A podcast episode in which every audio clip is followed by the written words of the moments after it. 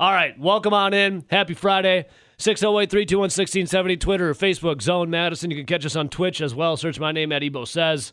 Just hit that follow button, and you can be uh, come along uh, right along with. You can see our very handsome faces. The King already on Twitch. He heard the sports flash about NASCAR. NASCAR, is this the first domino to fall? Nelly. NASCAR says they're coming back. Seven events in 11 days or something like that in May, which it's May 1st today. When was that dirt track supposed to go off? I forget. Me too. I forgot. But NASCAR says they're coming back. I feel like for all the sports, NASCAR, besides the pit crew, would be the easiest because you're just chilling in your car. It's just you driving with a headset on, talking to your, you know, your head guy. But then the only social distancing thing I feel like would be an issue would be the pit crew. The how do you stay six feet away from each other when you're changing ch- tires, lubing up, and putting some gas in? You're gonna be uh, first of all. Let me ask you: Are you a NASCAR guy? No, Neither I'm am I- I'm neither am I. Not a NASCAR guy. Will you become a NASCAR guy now that NASCAR's coming back? no. I just sorry for everyone out there that's No. a big NASCAR fan. It just doesn't appeal to me. NASCAR also doesn't really trip my trigger, but I might I I might check it out. I might, I think I'm going to check it out. I don't really know what the, there is to know about it besides they turn left. Other than that, though, oh, I know I do know this though. Rubbing, you ain't racing if you ain't rubbing. Rubbing is racing, and pra- uh, what is it? Raise hell, praise Dale. Praise hell, praise Dale. And when the tailgate drops, the bullish stops. I don't know if that applies to NASCAR, but I saw it on a, uh, uh, you know, in high school, you always got your f- certain friends that are like just good old country boys. He loved NASCAR. One of my friends, good old country boy, loved NASCAR. And on his pickup truck, it says, when the tailgate drops, the bullish stops. So I figured I just equated that to NASCAR. I did a follow up with the dirt track in South Dakota. Mm-hmm. Turns out they went forward without any fans in attendance. Oh, are you serious? Yeah, because we had it. What was that last week or two weeks ago? We were talking about it. There's a last week. There was a dirt track in. I forget South Dakota. Yeah, in South Dakota, that had. They're, they're going to go on. They had a 4,000 capacity. They're going to have allow 700 fans be there to watch this. I think it was like called the. It was like the international. Uh, it was some kind of race. Again, I'm not a big racing guy, but you know we're like, all right, maybe we can go to South Dakota and go party here. And they, what? yeah. It They looks like they they caved. No fans. They still raced it last week, but no fans. No fans. Oh man. But um no fans. Speaking of no fans, well there you go. If you're a NASCAR fan, excitement's got to be running high. Uh, I said I said like a month ago, we're in day 51 of no sports. Yesterday was day 50 of no sports. I said around day like 13, day 14 of no sports that I would consider letting the Vikings win a Super Bowl in order for sports to come back.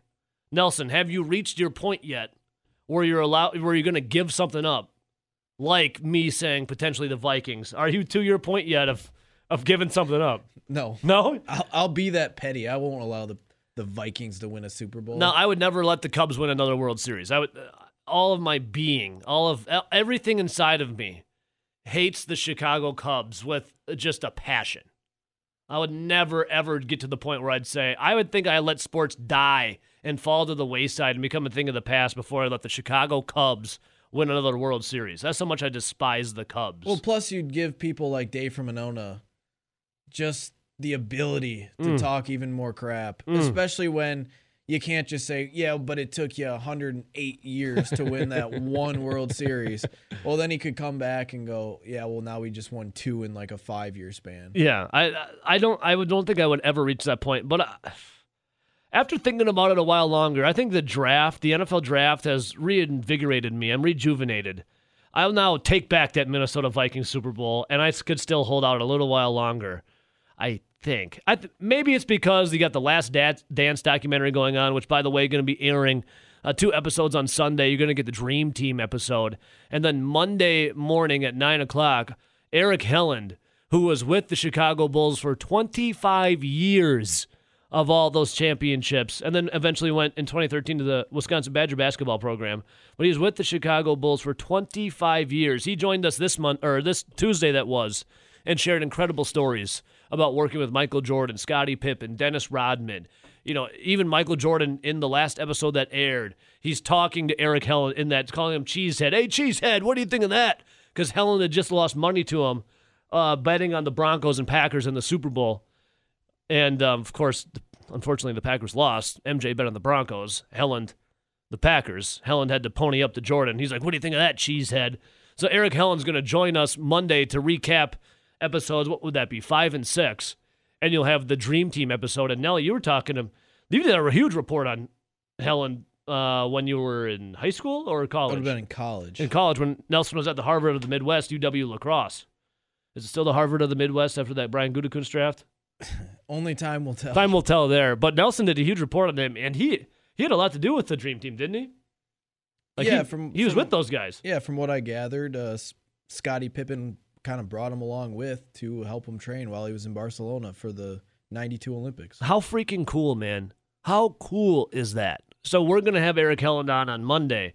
So just put that in the back of your mind this weekend, and then Sunday when the Last Dance airs, just remember that a guy who was there for literally everything, all the winning, all the championships, all the work that went into it, he was there. Well, I think it's extremely cool because how many people outside of the NBA players themselves that played in it were around the whole time? Like maybe another 20? The- and he's one of them. he he was around longer than Dennis Rodman. He was along, you know, longer than a lot of those players that were on those teams. Even he was there for everything, and it's the perspective that he brings to the table is so cool. To hear a guy, he, you know, he's not an outsider. He's a part of the team. He's on the staff. He was the strength and conditioning assistant coach. Then he became the strength and conditioning head coach. He's the guy that is there when the players are putting in the work in order to entertain everyone on the court and win those championships. That's what you see, Nelson, and I know you can attest to this. What you see in the court or the field is what? What would you say of percentage of, of what a ten percent of all the work they actually do to go perform? Well, yeah, you you have all the preparation and the training before. Yeah. You have the practices, the all the other stuff they have to go through. Yeah. And then they get out there and play. what we see on TV or if you buy a ticket to you know what believe it or not there used to be a thing where you would go to a sporting event and you would watch it live in person. You'd buy a ticket. I know this is crazy. I know people are like no way this happened. You'd buy a ticket. You'd take that ticket and you go to the stadium you bought the ticket for. They would then pat you down with a little security thing. You go through metal detector. They'd scan your ticket. Then you go sit in your seat, maybe get a beer, soda, popcorn, whatever, and you'd watch these athletes play. You remember that, right? Yeah, once upon a time. Yeah, that like that was once a ago. thing. That was once a thing.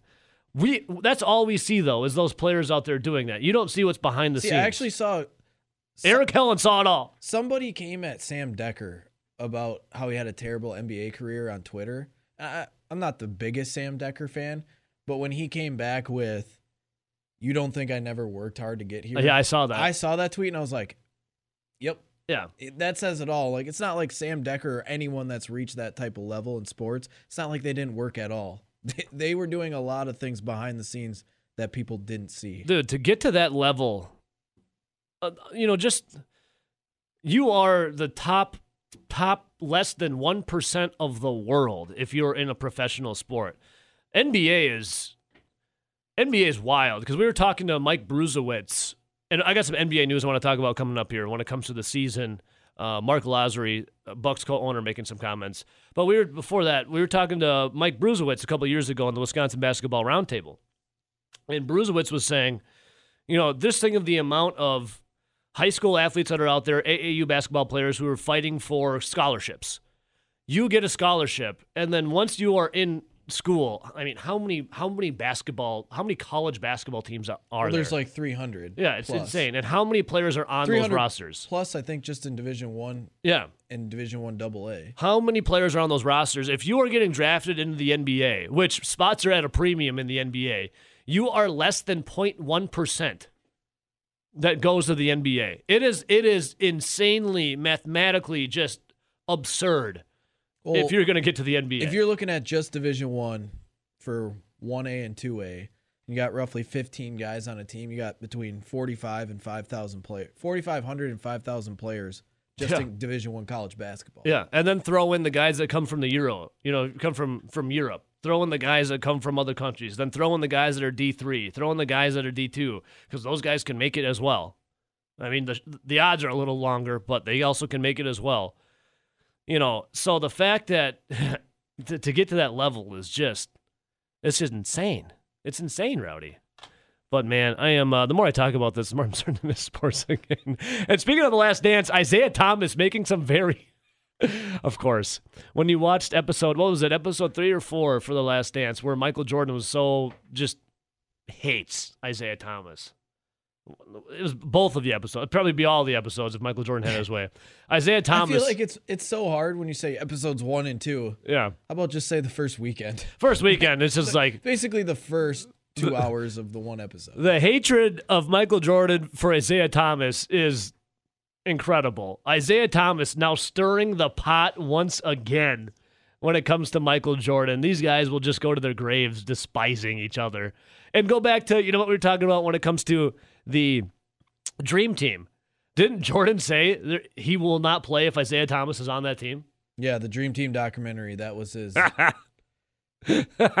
Isn't that funny? It's like I'm if Isiah Thomas is on there, I'm not. You can count me out. Yeah, so it was basically they had to pick between if they wanted Isiah Thomas or Michael Jordan on the roster. Hmm, I wonder who I'll take.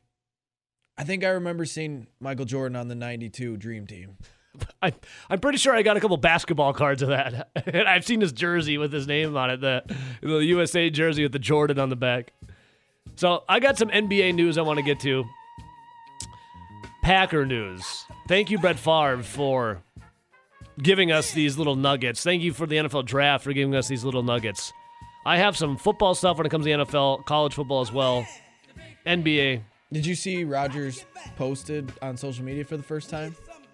Was he? Uh, where was he? In like some mountain I range? think like Colorado or something. Yeah, saying one of the hashtags was hashtag relax. And ch- was it chill vibes? Yeah, chill Something vibes. that. we'll pull it up. Um, yeah, Rodgers. Rodgers has not said anything about love about the draft, but he did have a post on Instagram yesterday of him chilling in a Colorado mountain range. Very ominous. Giving the hang loose. The hang. He loves that hang loose sign. Yesterday, Michael Jordan's agent was on uh, Boomer and Gio's show, CBS Sports. I think it's WFAN as well.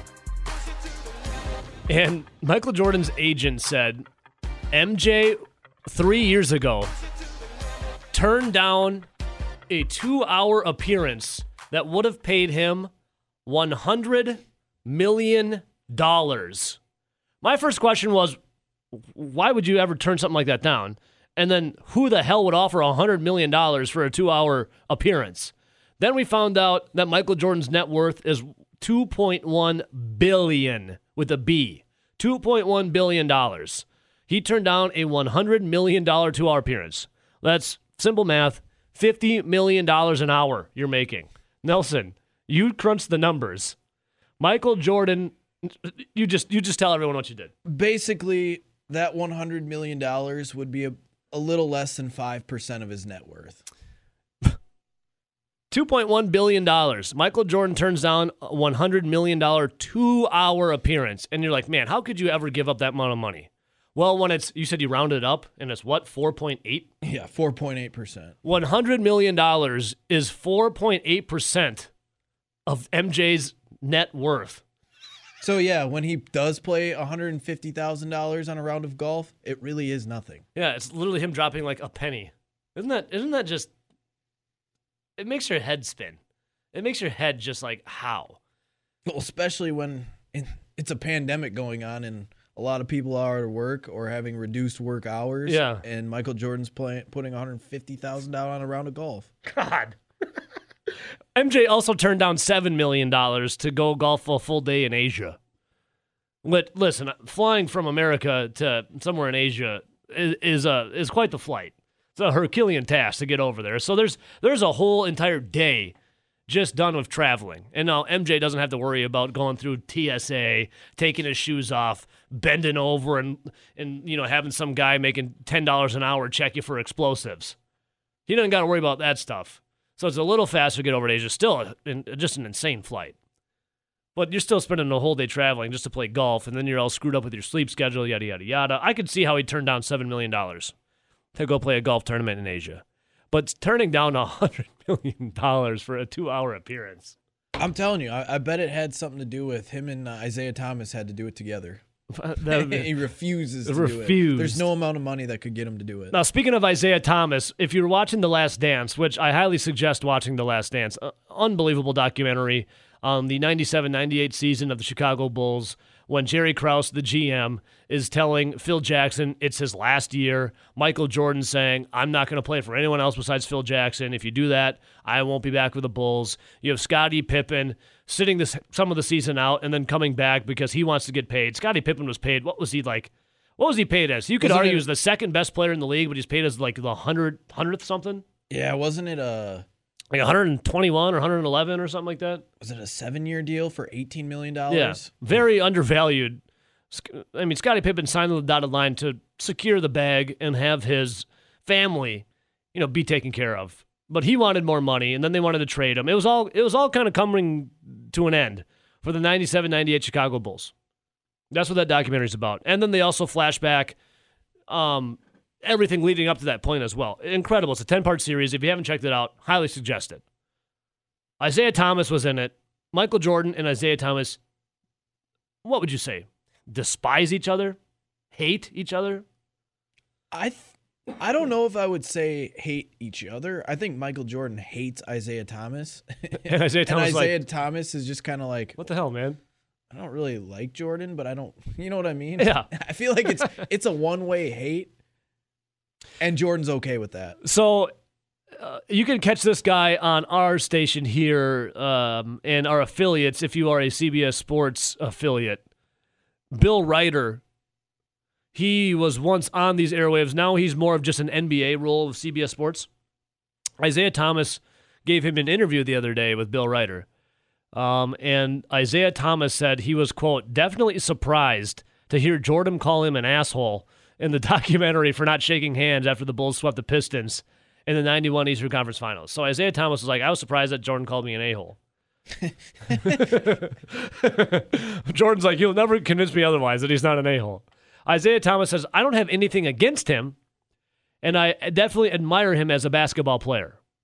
And then they quote, as a basketball player, not as a person, as a basketball player. Michael Jordan, I believe he's the GOAT the greatest of all time. Do you believe that Michael Jordan is the GOAT, Nelly?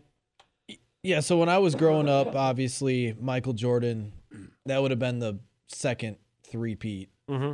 That was when I was a little, little kid. Yeah. And then obviously I grew up with Kobe and LeBron. Yes.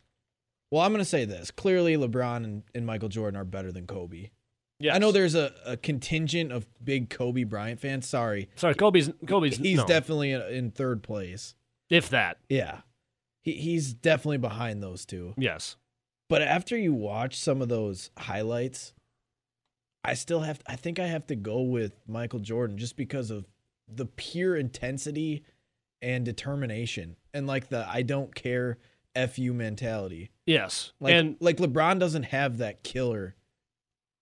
LeBron is phenomenal. Do not get me wrong. LeBron is a freak athlete. LeBron is just what he does on the court is insane when you go back, and yes, different eras of basketball, it's hard to compare, blah, blah, blah, blah, blah. But when Michael Jordan was playing, and I, I'm watching the Last Dance documentary, and it just dawns on me. They're talking about, even the Pistons, even the bad boys are talking about the referees didn't care if you were a star player or not. It was not about protecting the star player. You could hand check, you could go look at the bad boys they beat the hell out of Michael Jordan. Their their defensive strategy was if Jordan got to the baseline, you punch him out and bring him to the ground. You can't do that in the NBA anymore. They beat the living hell out of Michael Jordan to the point where he's like, I'm going to start, I'm putting 15 pounds of muscle on so I could beat them back. Yeah, it's kind of funny watching that. And then you see guys like LeBron, guys like uh, James Harden that are crying about getting touched. Yes and they're shooting like 20, 30 free throws a night. Yes. How many free throws would Michael Jordan have shot against the bad boys if it was played in today's era? 60? Yeah. You you have players, you have the, the Pistons going out there saying, dude, we could like we could mug Michael Jordan. And they wouldn't do it. You wouldn't even get a technical foul. It would just be a common foul. I'll and Michael Jordan be on the ground like just knocked out. Today's flagrant foul is ridiculous just in general. Yes. So the fact that Michael Jordan is literally going against guys practicing maybe a budding MMA UFC career, you can't do that in today's NBA. LeBron gets all the calls. Well, I love LeBron when it comes to him playing on the court. I don't agree with the stuff now off the court when it comes to stance of China, Hong Kong, etc. He does a lot of good things, yes. LeBron on the court though gets all the calls. They protect their star players. If you're a star, James Harden gets all the calls. You know, Ka- Kawhi Leonard, I don't think Kawhi gets all the calls, but he gets a lot of calls. If you are a star athlete, Steph Curry gets all the calls. Kevin Durant gets all the calls. Giannis right now doesn't wasn't getting all the calls, but he's starting to. LeBron James gets all the calls. So the fact that you have Michael Jordan in a era where you could literally mug people, mug them, leave them black and blue, bruised, beaten, even bloody, to do what he did is insane. So, anyways, Isiah Thomas comes out, and he give. They asked him who Isiah thought was the Bill Reiter did of CBS Sports of who he thought the best five players were he competed against. You on his list, Rowdy? Yeah. Michael Jordan's not even top three. I was going to say Michael Jordan, not even on it. It's Kareem Abdul Jabbar, number one, Larry Bird, number two, Magic Johnson, number three, Michael Jordan, number four, and Julius Erving, number five. oh, think about that. Let's go to the phones quick 608 321 1670. Welcome to the Joan Ebo Show. Who do I got? Yeah, Tommy. Hey, Tommy, what's up, dude? Hey, uh, when Michael Jordan was in his prime, I was watching one of the playoff games. I don't remember what year, but right in about the middle of his big streak, and uh, he got the ball and he's zooming up the lane, ready to make a right-handed layup, and this guy is all over him. And you could see he was going to just pound the shit out of the ball. While he's in the air, he pulled the ball back down, stuck it in his left hand, and tomahawked right over the guy. It was Phil Jackson almost fell over from the bench. It was amazing. Tommy, it's I one mean, of the what? highlights of his career. It was just stunning because it's like he hung in the air forever, completely switched hands and turned around and just tomahawked the crap out of it. And have you watched? Have you watched any of like amount of LeBron James? Have you watched like the New Age NBA, Tommy? uh, not too much. Yeah, I mean Michael Jordan. Watching him was just it was just phenomenal. It was special. It was. I've been checking out the uh, playoffs the last couple of years, the last few games. I've seen some some of that LeBron, but a lot of times um, he kind of moves around. Then he gets heavily into it. And when he's into it, I mean, he's incredible. Yeah, well, for sure. Tom, did you But- watch? Did you? I mean, when growing up, were you watching a lot, or I could just say listening a lot, watching a lot of NBA, like Kareem Abdul-Jabbar, Larry Bird, Magic Johnson, etc. I actually saw the Havlicek days and the, the end of the Bill Russell days and stuff. And uh, that's why I'm a, really a, a low post kind of guy watching Bill Russell and the way they had people just revolving around him like he was a merry the center of a merry-go-round. And Yeah. I miss that when uh, they everyone goes to the three points, and especially the big tall guys when they stand outside and bomb away. It's just not basketball to me. I, the old-fashioned. I'm kind of old timer. You're anyway, old. You're so- old school, Tommy. You're old school. Oh well. That's why we love. That's why we love you, brother. It is Friday today, though, right? Yes, it is Friday. TGIF, Tommy. Hey, go smoke them if you got them, Tommy. We'll talk to you later. Bye bye. See you, buddy. See, uh, the biggest thing there out of all that from Tom, if we go back to the Jordan LeBron, he said when LeBron turns it on. Yeah, There- when. Jordan was on every single game. Jordan had one gear, and that was that was all out. Talking a little NBA right now. Milwaukee Bucks co-owner Mark Lasry in the news on CNBC last night, talking about possibly starting the season back up. And um, I mean, hope springs eternal. This is what he said on uh, what the hell is that show? Like the halftime report, it's called on CNBC. Here you go. unknowns, but we are, you know, my opinion is we will end up um, having a season. We'll have the playoffs, uh, but that's going to be a whiles away. You know, and the question is, is that in July or is that in August? I think we've got to get back to everything being open. So I think the NBA is a number of the facilities are going to open May 8th. I think for somebody like the Bucks, it's going to take longer just because we've got to comply with the stay at home. Um, but that's okay. You need to get started. Um, so I think some teams will have a little bit of an edge, but that's life. All right, so there you go. That's what he said on that. That uh, July to August in that time frame. Um, NBA is opening up a number of their facilities starting on May 8th. That's because a lot of the safer at home or shelter in place, whatever order is in their state, is going to be lifted or eased. So I don't. When it comes to fair competition and fair and competitive balance in NBA, how is it that you can let some teams start getting back to work as if there's going to be a season when, like the Milwaukee Bucks, they can't do anything until May 26th, if unless they extend the order even longer. May 26th is when Wisconsin is when Wisconsin will end its stay-at-home order uh, from Governor Evers. Other teams are going to be able to start getting into facilities on May 8th.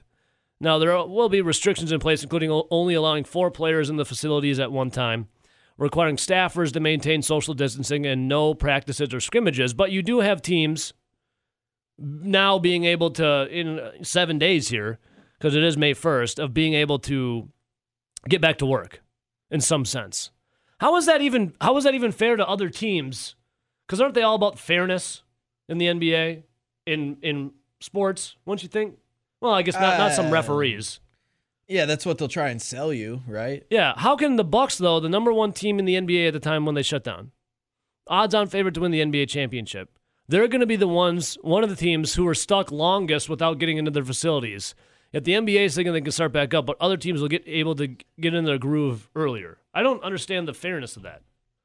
I don't. I don't get that. It's all a conspiracy. Well, this is conspiracy theory Friday. The NBA went to Governor Evers, and even though all the other states around Wisconsin are opening up r- sooner, mm-hmm. they're keeping the smallest market in the NBA closed so that the Bucks have a competitive disadvantage heading into the restart. And they're making Michigan also extend theirs to March 26th or May 26th Wow. because because the Pistons just stink. they want people to forget They about don't the want Pistons. the Pistons back until Yeah. they're good.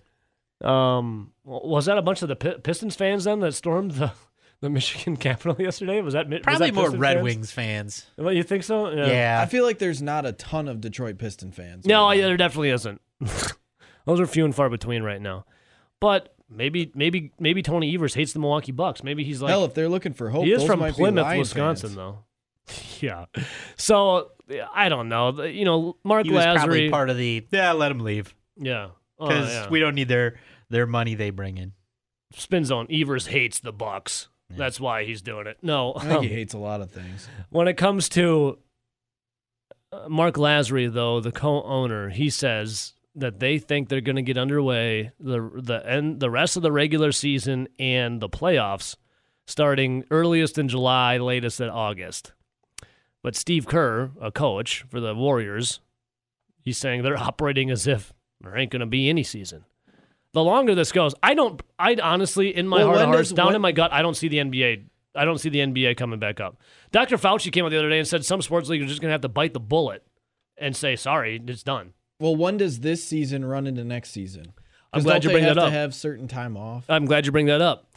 The NBA, this is my advancing the story here. The NBA now has support gaining through front offices, players, everyone alike, that the 2020 21 season will start in December and then run through late July or August with the playoffs. So now the 2020 21 season will be affected according to the rumblings and the mutterings coming out of the NBA that they will push the start of next season back to December. What do you guys think of that? I mean, you're going to So- have to do something. So does that mean that obviously the NBA finals normally get over in June? yeah. Does that mean they can go till roughly August if they're pushing it back two months? Yeah. Didn't they? Isn't the they wanted to do this? They didn't want to start in October Yes. anymore. Like Yeah, they wanted they were talking about making this change anyway and starting the NBA season later. So yeah, I mean they would the, the NBA the finals would go into August, Nelly, like you just said. If for next season. Cuz 2020, 2021, they're already talking about starting the season delayed in December. Which I think they wanted to do kind of to begin with. You you were saying, RJ. Uh, but they were talking about let's see here. It's not hard to imagine the pushback when the NBA tries Okay, so in order for them to get back to normalcy, they're going to need tests. COVID 19 tests. They're going to need over 15,000 COVID 19 tests. Could you imagine the outcry from the general public that a bunch of millionaire athletes who are playing a game get 15,000 plus tests when John Q. Public can't even get one? Or what happens when they get faulty tests and all of them start testing positive?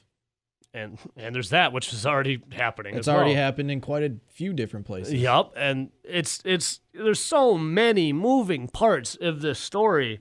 And then Nelson, what was your gone in sixty you had at six twenty this morning, about an hour ago? Yeah, what did the, what did the NBA also the say? The NBA came out according to sources, and they're urging no testing if you have no symptoms. How'd that go for Rudy Gobert? Not good. Yeah. He's the reason why. Uh, Dude had zero symptoms, touched everything in sight, and then what happened? hugging guys. Now him and Donovan Mitchell hate each other yeah. No. because I Donovan think I think it's kind of a one way hate, like you were talking about earlier with Michael. Did and- they say that relationship is almost like unrepairable or something? Yeah, it's in somebody disarray? before action gets started again, somebody's going to need to get traded. So they're already talking about pushing the season back next year. They're, Steve Kerr says, "I don't know if the season's even going to happen. We're operating the Warriors, that is, as if it's not." Well, the Warriors were one of the worst teams in the NBA. Uh, you can make the case that they were operating like the season wasn't even in play, even when the season was happening. And then you have co-owner of the Bucks, Marc Lasry, saying that they're looking at the starting up in, somewhere in July to August. Well, I mean, one if you're Steve Kerr, I feel like that's the easy answer to give. Yeah, we're we're acting like the Yeah. season's over. Well, one, you won how many rings in the last five years? So you kind of got a lot of your championships, right? You Uh-huh. don't you don't really care as much. And your team stunk this year. You were the worst team in the NBA. You want it to be over. Yeah. Today was the date that um, Adam Silver, the NBA commissioner, said that they were going to kind of give us an update, a little more information on what the season was going to entail, if there is going to be a season, if there is going to be playoffs. You had yesterday Milwaukee Bucks co-owner Marc Lasry saying that they are thinking, and there's a lot of optimism around the league. He was on CNBC. Uh, the halftime report it's called, and he was saying a lot of optimism around the league that they're going to start up some time between July and August. And then a couple days ago, they had a report that they're thinking of restarting the playoffs and or whatever in Disney World. And Nelson, you're buddy, you're talking with your buddy Connor. Um, I don't know why he's a Bulls fan. Doesn't make any sense. He's not from Chicago or Illinois, is he? No, he's from Edgerton. He's from Edgerton. like it's your birthright to be a Bucks fan, bro. It's time to shed your allegiances and come to the Milwaukee Bucks side. But what was he saying about what he was hearing? Well, Because there's so much information out there that you can't even keep it straight. and he's he follows the NBA big time, a lot more than I do. But yeah, he was basically saying how they're kicking around, kind of just starting it up with the playoffs, and even potentially just the best like eight teams. Yeah, and even like the playoffs. What do we know about the playoffs? The eighth team that qualifies for the playoffs stinks. How many, you you rarely see an eight seed beat a one seed. It's it it's it happens, but it's very rare. We don't need the Atlanta Hawks. We don't need the the Warriors. We don't need the bottom feeders. Well, do you even really need to start up the regular season? I think you Me- just jump right to the playoffs. Me personally, I feel like they should probably play at least a like a week of regular season games, Yeah, just what, just Paul to get just to get guys' legs back and to kind of get back for the feel of the game. Because I mean, the guys have been off for a month, right? Yeah, but Chris Paul was talking about that.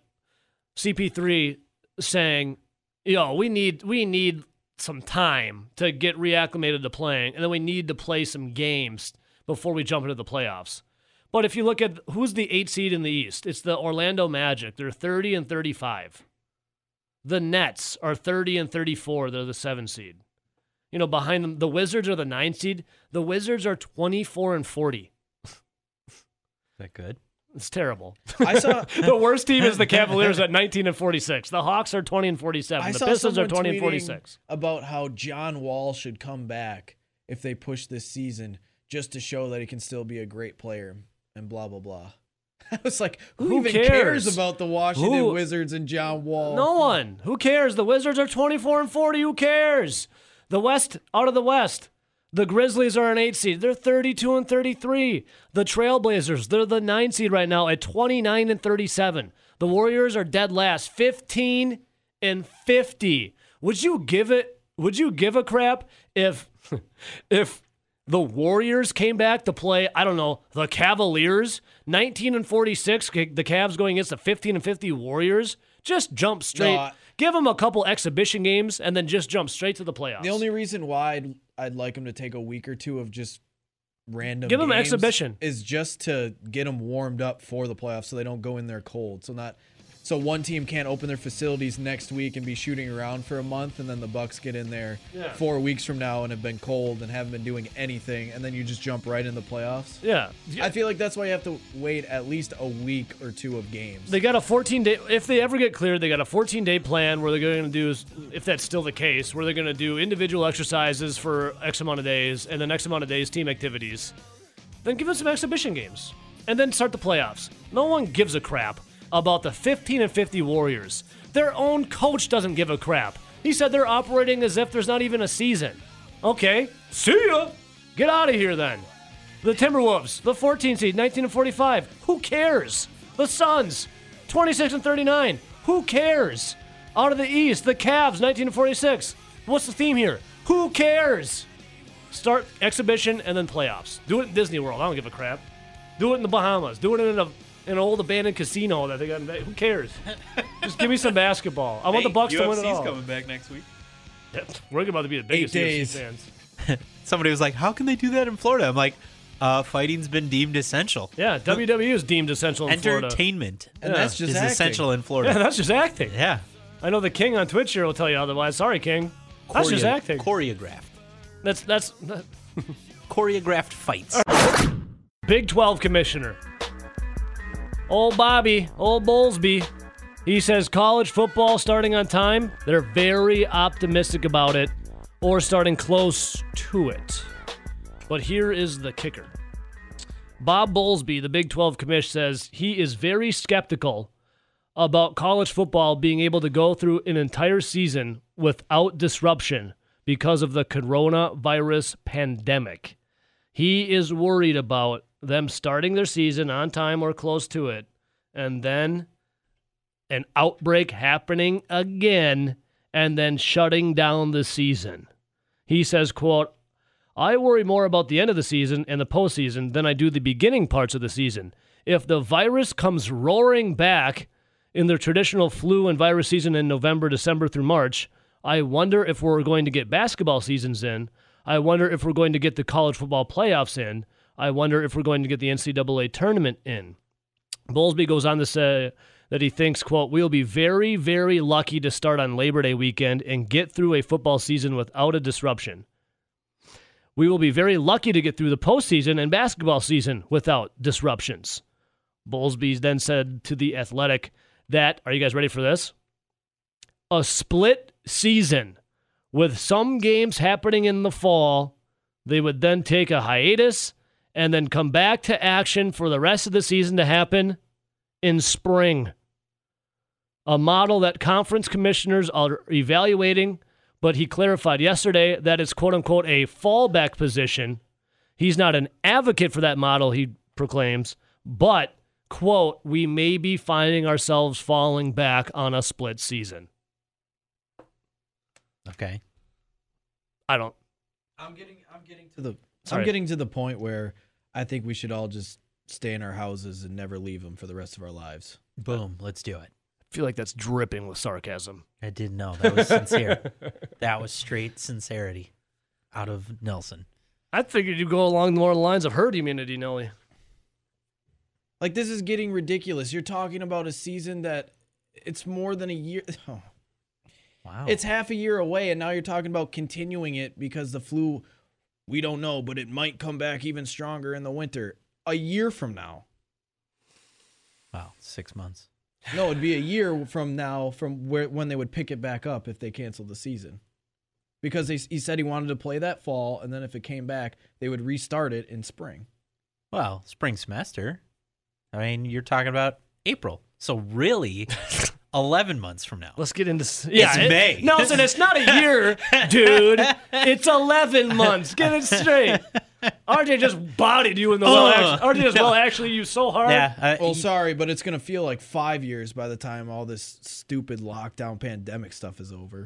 So Bob Bowles, and this is the Big Twelve commissioner saying that their fallback position, their fallback plan, and it sounds he's not a fan of it, but it sounds like this could happen.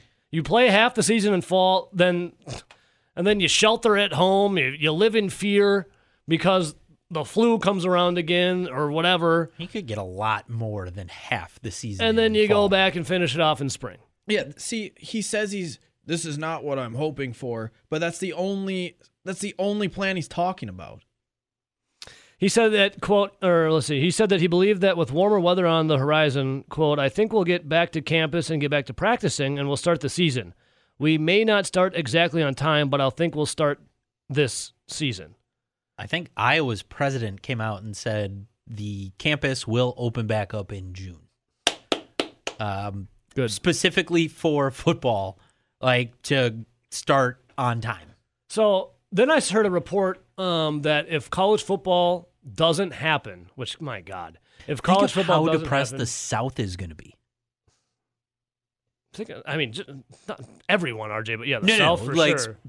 Particularly SEC people. Oh, SEC, oof, duh. what are they going to do? How are they going to beat their chest and say we're better than the rest of America? and their cousins are going to be out there running around a lot, Ooh, dude. yep. Yikes!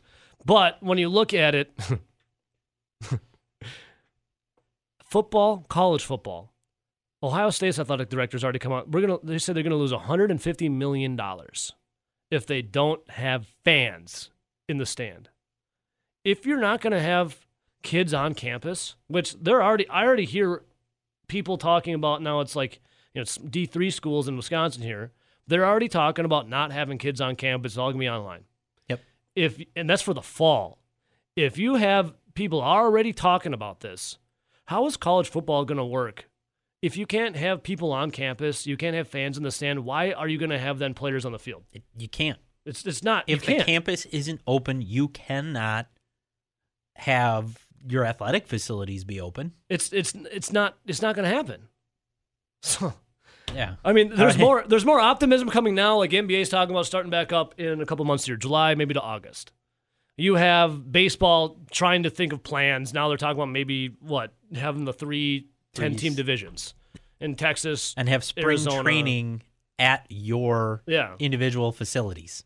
and it would it's With states, some states still being closed, that can't happen. there are some some you can maybe see the light at the end of the tunnel, but when you see a little glimmer of that light, a little glimmer of that hope, then you get a report of like, well, how the hell are we even going to do college football when campuses are going to be closed? You can't have students on the field playing if there's no students on the if the campus is closed. And we had Ohio State's uh, AD already come out and say that. He, Yeah. he was like, They're if like- campus stays closed, we can't open up athletic facilities for the athletes because they're not allowed on campus. It's it's and how would even okay, let's let's just say that yes, you can have college football, but there's no fans. How is how is that even gonna how is that even survive? How do you even what do you do?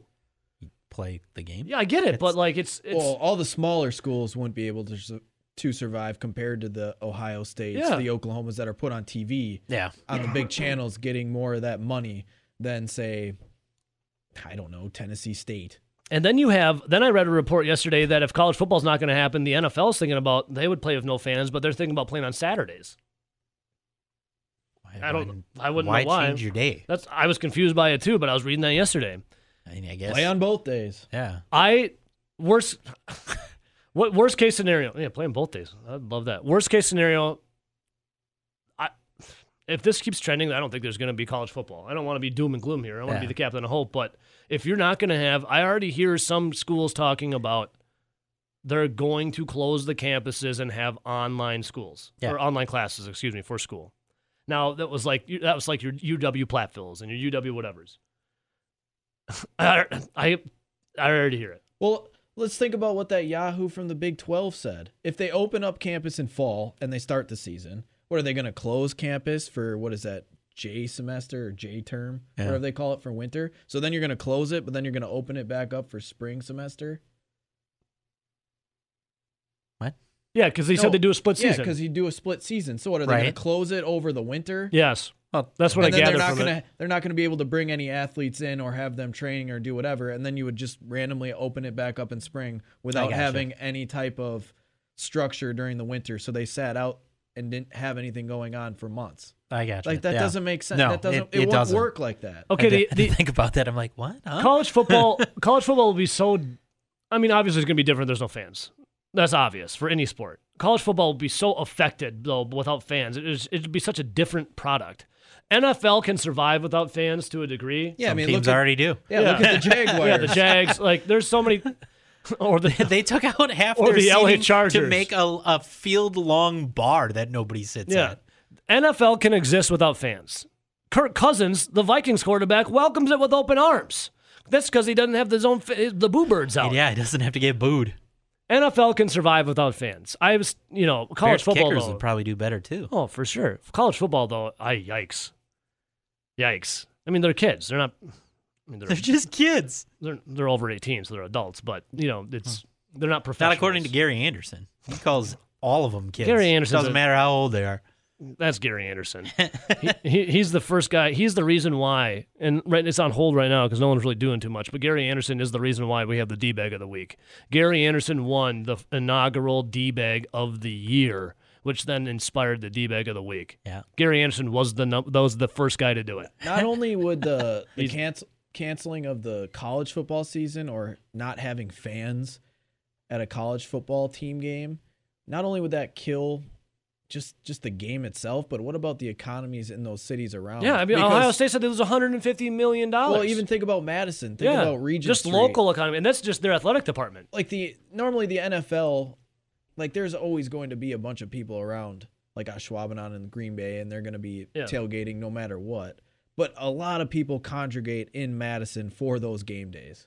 Yeah, it's. I mean, Mm-hmm. I feel for every business owner out there. I feel for you. Like my heart goes out to you. It's terrible. Let's go to the phones quick. 608-321-1670. Welcome to the Joe and Ebo Show. Who do I got?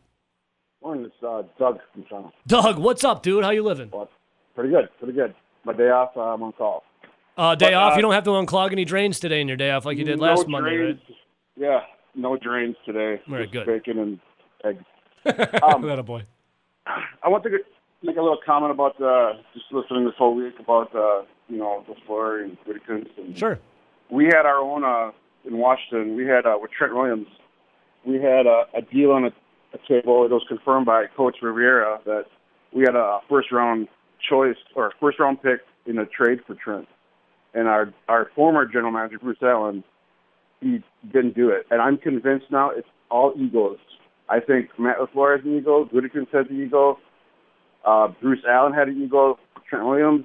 It's just egos. Like they, I think they're so much better than the players Yeah. that you oh, know they make the calls. Kind of like on on uh, the, the Bulls uh, documentary. There, Yeah. With uh, oh, dude, professional sports are all ego driven for sure. From the GM all the way down to you know the the kicker or the guy that Yeah. gets your water. Everyone's got a little ego. That's how you get to that level, you know. And you know, the, the quarterbacks now are they're a dime a dozen. Like, are you really? Are you guys really sold on uh, Mr. Love there? I mean, quarterbacks are.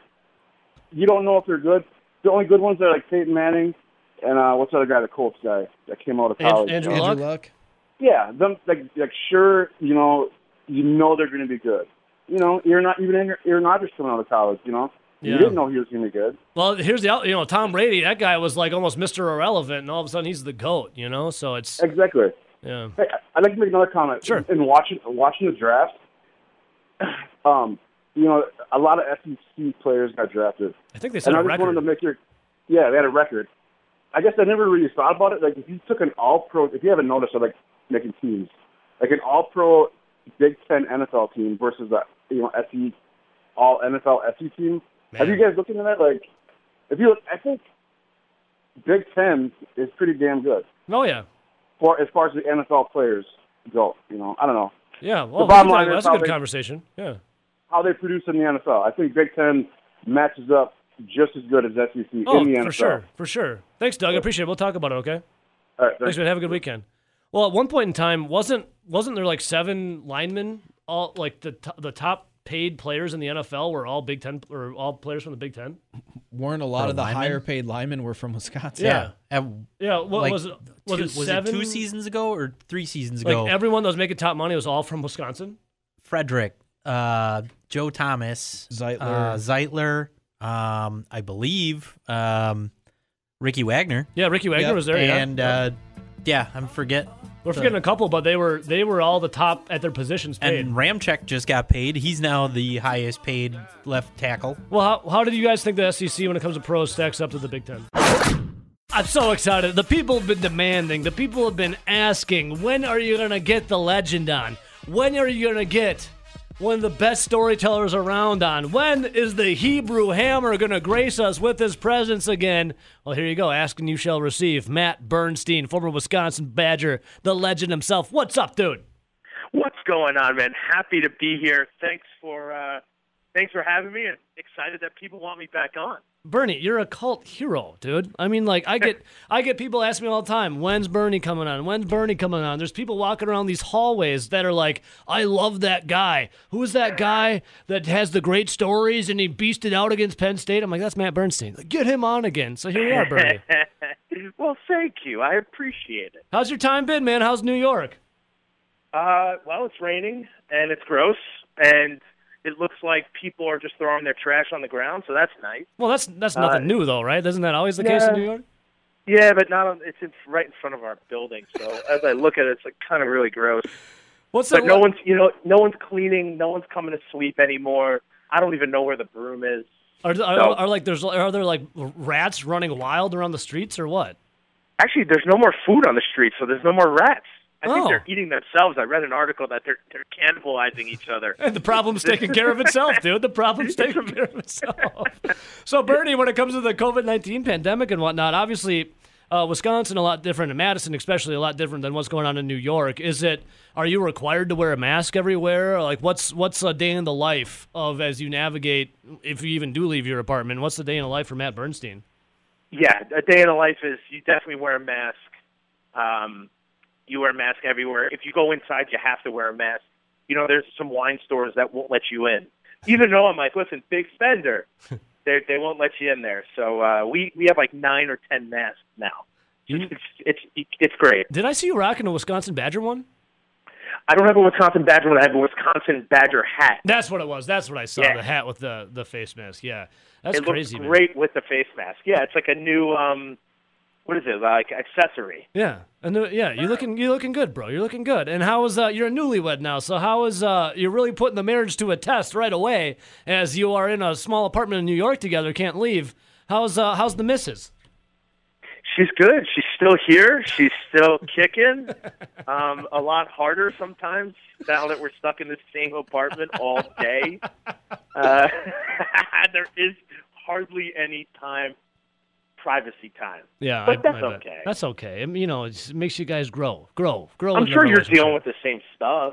Oh my God, yeah. I, well, I get to leave and come to work, so I get to actually I get to escape. So my wife's been laid off since March seventeenth. So when I come home, you know she's there, and I got a long list of projects to help her with. So Exactly. my work has like doubled. I got work here, then I got more work at home. It's like sometimes I just like prefer being at work. She's listening right now, so I love I love coming home and doing all that. I love you, honey. She's listening. was it? Was it? Uh, wasn't it her birthday? Yeah, it was Like her a- birthday. It was her birthday. Yeah. Uh, on Happy the 27th. birthday. Yes. She- what? Oh, that's so Oh, cool. no, no. love RJ, the- RJ like gave me a weird look. Well, Just just love the remembering. yeah, 27th. You got to remember the important dates and the anniversary. Don't forget that, Bernie. As the guy who's been with her for 11 years, you got to remember the birthday. Got to remember the anniversary. Oh, there is no forgetting these dates. All right, so Bernie, Matt Bernstein joining us right now, dude. So, um, when it comes to college football, and I saw this happen. If Matt Bernstein was in when you were in college, and they had this rule, which is going to take effect in 2021-22 season, that you can make money now off of your name, your likeness. You can have third-party endorsements. How do you feel about that for players finally get the you know get that opportunity? And what would Matt Bernstein, who would he have been sponsored by? Oh my God, I would have loved it. I would have been sponsored by everybody. I think, or I would have done commercials for Wando's, the College Club, um, Ian's Pizza, the Parthenon. Oh, Oh, dude. Tornado Room. First off, I as a, as a student athlete, I probably walked into these places and said, "Hey, if you guys ever need anything, I work for steak, beer, and alcohol." Would you even need money? Would it just be that? I, I mean, do you need anything else after that? No, not really. Like, I, I mean, what other places? What other staples? I Mickey's Dairy Bar. All right, Like, I, Bernie, I, I, I I, just, yeah. What's up? I had a RJ. I said something yesterday that kind of peeved RJ, You've and said it multiple times. and I, I got to clear the air here. Mickey's Dairy Bar. I've been there. Th- I've been there three times, and I, I want to like it. I, I truly do. Every time I've been there, it's it's it's just a lot left to be desired. Am I missing something? Is it me? It might be who you're with. Who are you going with? Well, The best part is you just him, you, ask you, him you what just he wished orders. Her, you just wished her a happy birthday, so be careful. Oh, well, hold, hold up, hold up. Let me retract that question. what are you ordering is is better. All right, the first time I ordered like a scrambler. no, you didn't. Yeah, then hang on. You I, said or- you've never had it. I ordered a scr- oh sorry, Jen ordered a scrambler and I ordered like, you know, your bacon, eggs, whatever, toast. It was fine, it was fine. And then after that I ordered um it was like a potato soup kind of thing and it was it was not it was a lot le- every time was a lot left to be desired. Is it just me? RJ, potato soup. That's what I said. Like he's naming all this stuff. He's It was like, around "Yeah, lunchtime." I had lunch there. I'm like, what are you going for lunch? Yeah, okay. RJ, the second time have- I was there was lunch. They have other things besides a scrambler. I've never seen it. I've never seen it either. I either. had some of the the, the I've had the French. I've had the French toast before, which is pretty good. I see the line. I've I see the long line and I don't get it. omelet I don't get it. And then an omelet, you just upgrade it to the scrambler because they just load an omelet on top of uh, American fries. I don't I don't mean to be disrespectful and if they're listening I'm sure they are. I apologize, but for me it's just it's overrated. All right, so next time you're going to come with me, and we're going to we're going to get a. I, I'm trying to think like sausage scrambler, Gravy oh, no, on top. corned beef, Ooh, corned yeah, they do have good corned beef. scramble. I get the gravy on the side because you get lost in the sauce Oh. because it's so much. Oh, I get I get it on top, or else it's too Uh, dry. Hold doesn't I- and I'm sick of the sauce? dipping. Extra hot sauce Yep. Mm. Okay. Yeah, all over the thing and a chocolate milkshake.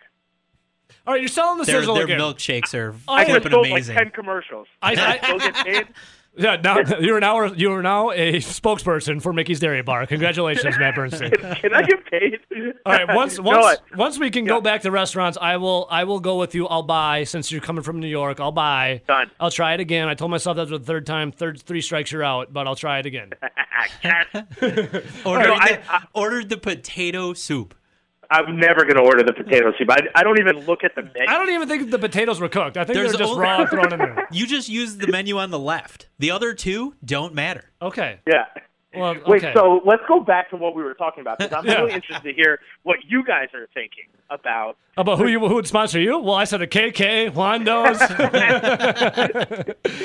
Uh, no, I don't mean that. I mean like how how I, I guess there's going to be more coming out, but you know, do you get an agent or is the compliance team at the stadium going to be your agent basically? You know, does it does it will like Oregon or Oregon get paid like players want to go there because they're they're pretty much big Yeah, there's a time ton of questions. I totally agree. It's and, and the the rules are just starting to trickle out right now. You can receive compensation for third party endorsements, uh, money off your social media accounts. Which they're, I mean, unless you were putting Wandos and KK in your top five for MySpace when you were playing, I don't know if you're going to be getting endorsement deals there. Did you even have a MySpace? No. Okay, would- never mind. Then uh, you didn't uh, have a MySpace. Bernie's too cool for that. And then you can get you know personal appearances and whatnot. I think it's great that you can finally make money off your name. Because when you were playing, if you were to sign an autograph, Bernie, and sell it, you'd be reprimanded. Isn't that nuts? Well, you you would get in. You would be uh, get in a ton of trouble. Yeah, You'd get suspended. it's crazy, and I, I'm glad the NCAA is finally coming to their senses and allowing players to do this. But like Nelson had a good idea. to Family Day? You know, like if you let's say you were a big, big name, like uh, like let's say Jonathan Taylor, and it's not how nice he is. When you go to see, uh, what's it, Family Day before the season starts? Are people going to have to pay to go to that now because players Charging should be getting autographs? paid? Yeah. So I mean, uh, there's just so much. There's so much intricacies. I think that Oh my God, yeah. I'm waiting to see what happens because I feel like this. It, it's. I love the idea, and I think players on on some level definitely should because they they make a lot of money for the university. But on the flip side, how on earth are you going to make it happen? Yeah, there's a ton of there's a ton of you know worms in this can that are like you got to solve here. But uh, Bernie, one of the callers called in yesterday when we were talking about this, and he said there's going to create jealousy in the locker room. Like the linemen, what lineman's going to be thinking? Well, I block for a guy like Jonathan Taylor. How come Jonathan Taylor's making more money than me when I paved the way for him? When in your playing days, was there ever like jealousy between certain positions?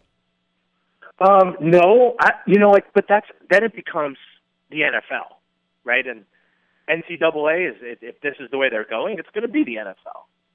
Listen, Lyman could get some love too. They they should go to the big places like Mickey's, you know, go to the food stops. But Red Red Robin. See, the second red, but see, that's but those guys should all go to Red Robin and get a deal there.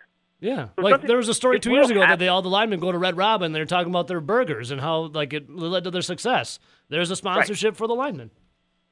there, there so there are opportunities but you're you're talking about so it's I, I don't know like I started picturing yesterday like imagine um you know Anthony Davis is getting signed by all these different places. Does he have a house in Madison? Like does he buy a home? Like does he buy an apartment? Do you know what I'm saying? Like do you eventually now become like self-sufficient I don't know if that's the right term like yeah, yeah, you're right. I needed money, but I didn't have much. I worked at Wando's as a bar back. You know, football gave you like a little bit each month for like um, through your rent and for other things. So it was like I did have a job, and it, it's hard to balance both. But I think everyone who goes to school balances a lot of things. Do you? Will you? Will this have? You know, like Yeah, there's so many other things. Um of course, you worked at Wando's. Of course, I can just I can just see it right now. Did you work every Tuesday for bacon bacon night? No, I, I went to Bacon Night. Oh, went to I, Bacon I, I Night. guess I went to work. If you mean working, like drinking PBR for seventy five cents and eating bacon. That's doing work. yeah, I, I worked hard. That man's No, I working worked- hard. I Uh, worked Thursday nights, and I was a bar back. Jay Wando wouldn't let me work the front door because he said I'd let in all the underage kids. Well, yeah. Which he was a hundred. He's hundred percent right. Well, theoretically, like we're not saying you did, like just made, like it could have happened, possibly, right? Like, Theoretically, it would have happened. yeah. right? I mean, like I'm not like like I never when I was 20, I never went to bars and drank like Lucky's or anything. I never did that. He used to like be even at a bar back. He'd look out the picture window. If he saw somebody, all of a sudden he'd run out. I've had this happen. to me. Bernie? RJ, get in here! And then like, But he would ID you to make sure it was all right, and then if you weren't, but no, yes. There was no Yes. IDing. but I'm you- trying to be. I'm He'd- trying. he'd put I don't his- know statute of limitations. put his arm around you, pull you in. no Everybody in the lines giving you the stink eye. There's Be no like, idea. who the hell's this kid? and you're just walking in there and be like, yep. Bernie, I wish I could have been in college with you, dude. I, it, oofta. it would have been a hell of a blast, man. I really wish you could have as well. But uh, Nelson, Nelson had an idea for you when it comes to this new, you know, um, you know, making money off people's likeness. Nelson, what was your idea for Bernie? Well, I was just saying basically because you kind of brought it up earlier. Will they have to hire an agent? Like, how will that work?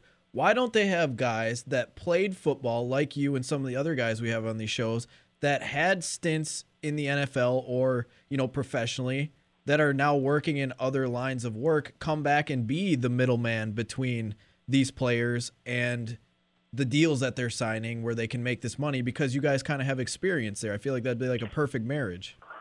I, I don't disagree, but I, I feel like somebody has to have a lot more skills than I have. you know, there's gonna be there's gonna be contracts, there's gonna be compliance things that I just think the university is gonna have to get another team together. Yeah, it'll know, be like then- a, a whole new subdivision of the compliance department. Right, which is like a liaison between companies, you know, big business and Yeah, and you guys, athletes. you guys can Mm-hmm. meet at Wando's or the KK. Yeah, we can meet. You can meet wherever you want. It's where deals it's are just- done. It's just. I I think that I think it has to be regulated by the university or by the athletic department because then it becomes a little bit crazy, right? If you have um, like one guy has an agent that's just like hitting the phones, calling everywhere, you know, saying like, "Oh, I have these five guys, sign them or else." Yeah. you know, I think there has to be something where you know you just call the compliance, the new compliance for the university, and uh, they're like, hey, we want Jonathan Taylor to do. I was gonna say you can't you can't do like uh, any other pizza besides toppers now, but you know, like you you, can get any any player. I I just find it's going to be weird because what are the like the three or four teams that will actually players will make money? Right. There might not even. You know, I think volleyball will be high, and I think uh, I think football, basketball, and maybe hockey. Right? Like what else? Yeah. I, hmm You know, you know, if you're, it's not called the row team; it's called the crew. I don't know if you knew that or not. I found that out yesterday. But if, uh, like, do you think a guy who's your, your head rower of the crew team is he going to be? Maybe he could get a deal for some paddles or something. But I mean, who's going to be? What do you want? If you're a business owner, do you want to have Jonathan Taylor, you know, represent your business, or do you want, you know, no offense to Joe Blow over here, but who's on the crew team? What do you want? What are you going to spend your money on? Jonathan Taylor. No, a hundred percent. Right. So I, you know, I, I only think this really also affects let's be real. Out of the thousands of students that are, or student athletes, probably a thousand maybe or more that are on campus, it's only going to be like the top 20, 30 people, maybe even less. Yeah. Oh, we have a question here from OB. He says, "Do the cheerleaders and Bucky Badger do they get money too?" Oh, for sure. Well, I would assume yes. hey, Bernie, I know, I know we, uh, um, I know you got to go because you got actually like work to do today, and I appreciate you joining us. Matt Bernstein joining us right now. But before I let you go, I wanted to ask you about this. Do you think college football? I mean, let's say this dumb COVID nineteen pandemic continues on through the fall. They do have college football, but there's no fans. What would it be like? How did did you feed off? And I know the answer is going to be yes, but how did you feed off the energy of a stadium? And could college football work without fans there? I mean, could it work? It's going to have to work because fans like me, I want it. I like. I want it. I need it. As long as it's safe in some realm that they can possibly test the players before they go out and play against each other. Like football and any other sporting events, like a kind of a gross. When you like really take a step back and think about it, it's like sweaty guys, saliva, everything all over the place, blood. So, you know, as long as they can test everyone and make it safe for the players, but to play in an empty stadium, I, I don't even know what that would look like. I, I'm assuming they'll let the maybe their families in and they have to set, you know, sit social distance. I, I just think it would be. I don't think the product would be the same. I think football would be fun, but it would be like you're at a like a, a scrimmage on a Saturday that no one could go to. Like, let's go to your Penn State game. I mean, you're a called hero for it, obviously. Does Bernie do what he does if it's not a big crowd roaring him on, or did you even hear the crowd? I mean, I want to say yes, but I don't know, right? Like the crowd comes, you, it's so like you get so fired up when you are running through the tunnel. Everyone's cheering. Like people are there to watch the football team. There is nothing more exciting than that. You know, we used to walk through um, like the concession stands, and guys, you know, people are patting you on the back and like shaking your hand.